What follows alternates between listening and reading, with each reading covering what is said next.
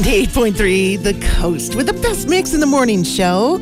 I'm Ginger Martin, and it is today's happy headline for you from United Federal Credit Union. We get you.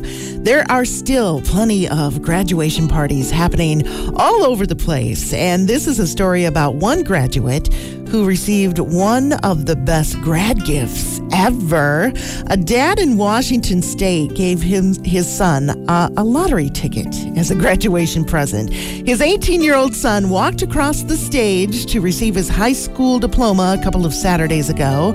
And on their way home from the ceremony, this dad stopped off at a convenience store to purchase just one lottery ticket to represent his son's transition into adulthood. That ticket purchase turned out to be a $50,000 winner. Both he and his son Lance were shocked, never expected to win that big.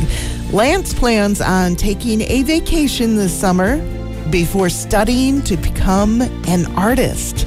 He's going to have plenty of money to buy all the supplies he needs for that, I'm sure. and that is today's happy headline from United Federal Credit Union. We get you from the coast.